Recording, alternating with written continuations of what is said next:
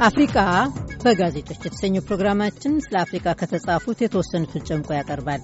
የኢትዮጵያ ጠቅላይ ሚኒስትር አብይ አህመድ ዳቦስ በተካሄደው የኢኮኖሚ መድረክ ጉባኤ ላይ ባደረጉት ንግግርና የሩሲያ ወደ አፍሪቃ መመለስ የሚሉትን ርዕሶች ነው በዛሬው አፍሪቃ በጋዜጦች ቅንብራችን የምንመለከተው።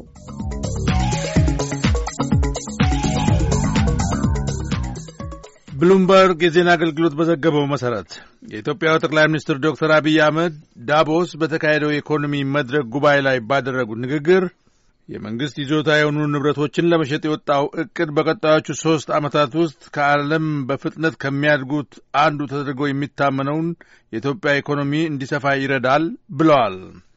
የኢትዮጵያ መንግሥት የኢትዮጵያ አየር መንገድንና ቴሌኮምን በመሳሰሉት ኩባንያዎች የአክሲዮን ድርሻ ለመሸጥ አቅዶ ሐሳብ አቅርቧል።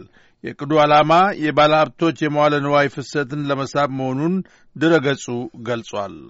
የኢትዮጵያ ኢኮኖሚ እድገት እስከ መጪው 2021 ዓመተ ምህረት ባለው ጊዜ ውስጥ በሶስት ዓመታት ውስጥ ማለት ነው በስምንት ከመቶ ማደግ ይቀጥላል ተብሎ እንደሚታመን የብሉምበርግ የዜና አገልግሎት ጠቅሷል። ኢትዮጵያ ውስጥ የንግድ ሥራ እንዲካሄድ ለማመቻቸትና ኢኮኖሚው እንዲጎላበት የግል ዘርፍን የመዋዕለ ንዋይ ፍሰት ከፍ ለማድረግ እንዲቻል ኢትዮጵያ ጉልህ የሆነ የተቋሞች ለውጥ እያደረገች ነው ሲሉ ጠቅላይ ሚኒስትር አብይ መናገራቸውን ብሉምበርግ የዜና አገልግሎት ዘግቧል።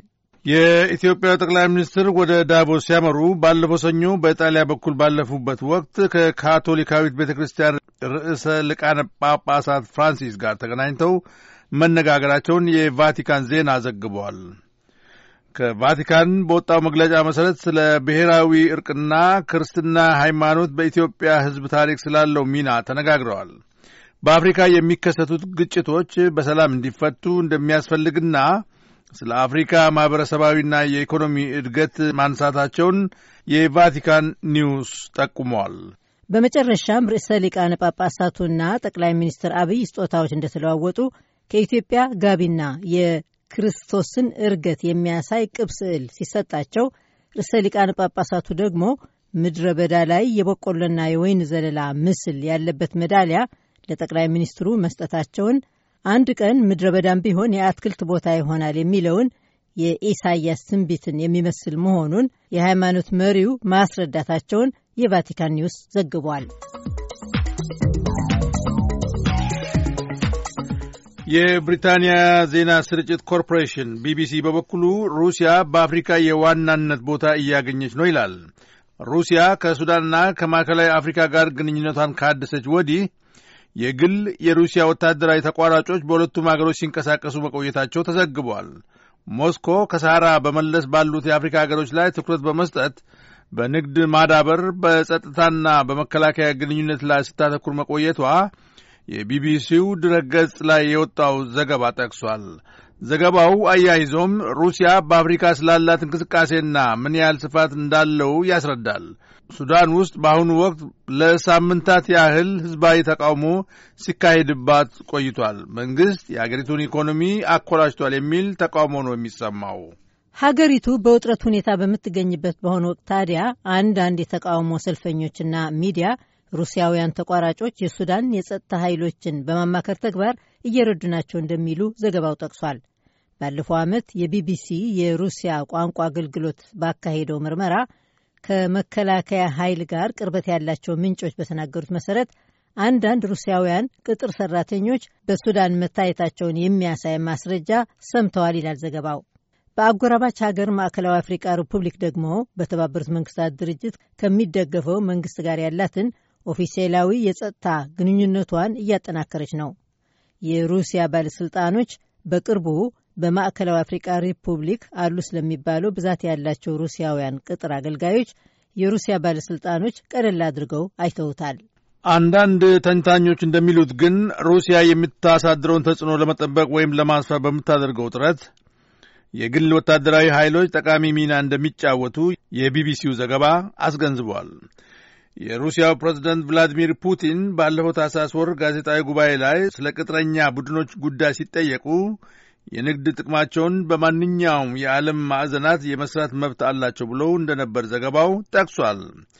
የቀድሞዋ ሶቪየት ኅብረት በቀዝቃዛው ጦርነት ማብቃት ምክንያት የኢኮኖሚና የፖለቲካ ኃይሏ እስከተዳከመበት ጊዜ ድረስ አፍሪካ ላይ ጠቃሚ ሚና ነበራት። አሁን ታዲያ በሞስኮ ከፍተኛ የኢኮኖሚ ትምህርት ላይ የሚሰሩት አና አንድሮኖቫ እንደሚሉት ሩሲያ በአፍሪካ ላይ ያላትን ቦታ ለመመለስና ለማጠንከር እየሞከረች ነው። አንዳንድ የገበያ መዳረሻዎቿ በእስያ ሀገሮች ቢሆንም ለአፍሪቃ የምታቀርባቸው ገበያዎች ጉልህ ቦታ አላቸው፣ እያደጉም ነው ሲል የቢቢሲው ዘገባ ጠቅሷል። በአፍሪቃ ዋናዋ የሩሲያ ደንበኛ አልጀሪያ መሆኗንም ዘገባው አውስቷል። ለዓመታት ያህል ዋና የዩናይትድ ስቴትስ ወታደራዊ ረድኤት ተረካቢ የነበረችው ግብፅም ጠቃሚ የሩሲያ ደንበኛ ሆናለች። የስቶክሆልም ዓለም አቀፍ የሰላም ጥናት ተቋም በገለጸው መሰረት ሩሲያ ከአራትና ሶስት ዓመታት በፊት ከአንጎላ፣ ከቡርኪና ፋሶ፣ ከካሜሩን፣ ከጋና፣ ከኢኳቶሪያል ጊኒ፣ ከማሊ፣ ከናይጄሪያ፣ ከሱዳንና ከደቡብ ሱዳን መሳሪያ የመግዛት ጥያቄ ቀርቦላታል። እነዚህ አገሮች ከሩሲያ ለመግዛት የፈለጓቸው መሳሪያዎች የመጓጓዣ ተዋጊ ሄሊኮፕተሮች፣ ተዋጊ አውሮፕላኖች፣ ከየብስ ወደ አየር የሚተኮስ ሚሳይል እንደሚገኙባቸው ብዙውን ጊዜ የሚፈለጉት የታደሱ ጥቅም ላይ የዋሉ መሳሪያዎች መሆናቸውን የቢቢሲው ዘገባ አውስቷል። የሩሲያ ወታደራዊ ዕቃዎች ከምዕራባውያኑ መሳሪያ አቅራቢዎች ጋር ሲነጻጸር ረከስ ያሉ ሲሆን ጠንካራና አስተማማኝ በመሆናቸው የድሃ አገሮችን ቀልብ እንደሚስቡ ሩሲያ አፍሪካ ውስጥ ስትገባ ለራሷም የኢኮኖሚ ጥቅም እንደምታገኝ የቢቢሲ ድረገጽ ዘገባ አስገንዝቧል። የሩሲያ የአሉሚኒየም ኩባንያ ከጊኒ ቦክሳይት ማስገባት ጀምሯል። አሮሳ የተባለው የሩሲያ መንግስት የአልማዝ ማዕድን ኩባንያም አቻምና ከአንጎላ ጋር የአልማዝ ማስገባት ውል ፈርሟል። ከሞዛምቢክ ጋርም ሁለት የጋዝ ማውጣት ስምምነት አድርጋለች። በካርኔጊ የዓለም አቀፍ ሰላም ተቋም የሚሰሩት ነባር ተመራማሪ ፖል ስትሮንስኪ እንደሚሉት ሩሲያ በተፈጥሮ ሀብት ከታደሉት የአፍሪካ ሀገሮች ጋር በመስራት ብዙ ጥቅም ታገኛለች።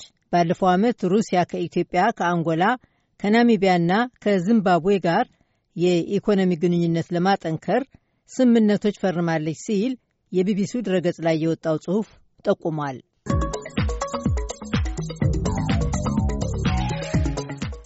አድማጮች፣ የዛሬው አፍሪቃ በጋዜጦች ዝግጅታችን እዚህ ላይ ያበቃ። ሳምንት በሌሎች ርዕሶች እስክንገናኝ በደህና ቆዩን።